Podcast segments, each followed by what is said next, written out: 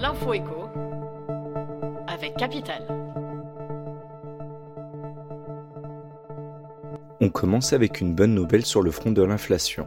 Si le prix des denrées alimentaires est encore élevé en août, plus 11,1% sur un an, certains produits commencent à voir leurs tarifs fléchir.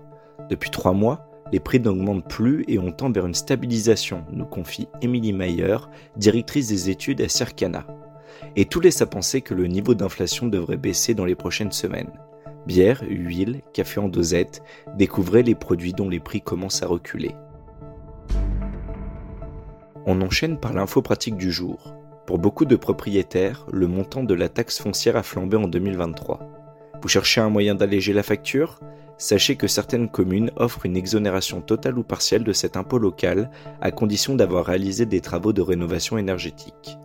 Capital vous détaille comment bénéficier de cette mesure.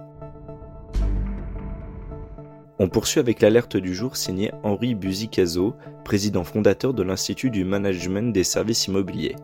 Notre chroniqueur s'inquiète de la fracture qui se creuse entre les Français les plus aisés, qui peuvent encore acheter un logement, et ceux qui ne peuvent plus. Pire, ce décrochage est encore plus marqué qu'auparavant. Les deux tiers des transactions immobilières qui se concluent encore se font par des ménages plus aisés que leurs prédécesseurs.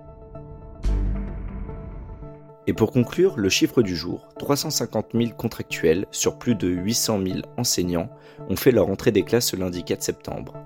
Engagés en CDD ou en CDI, ces non-titulaires sont de plus en plus nombreux chaque année. Côté salaire, un contractuel débute sa carrière à environ 1430 euros net par mois, soit un niveau proche du SMIC. Il existe 18 niveaux de rémunération différents selon le niveau de diplôme et d'expérience professionnelle de l'enseignant. C'était l'info avec Capital.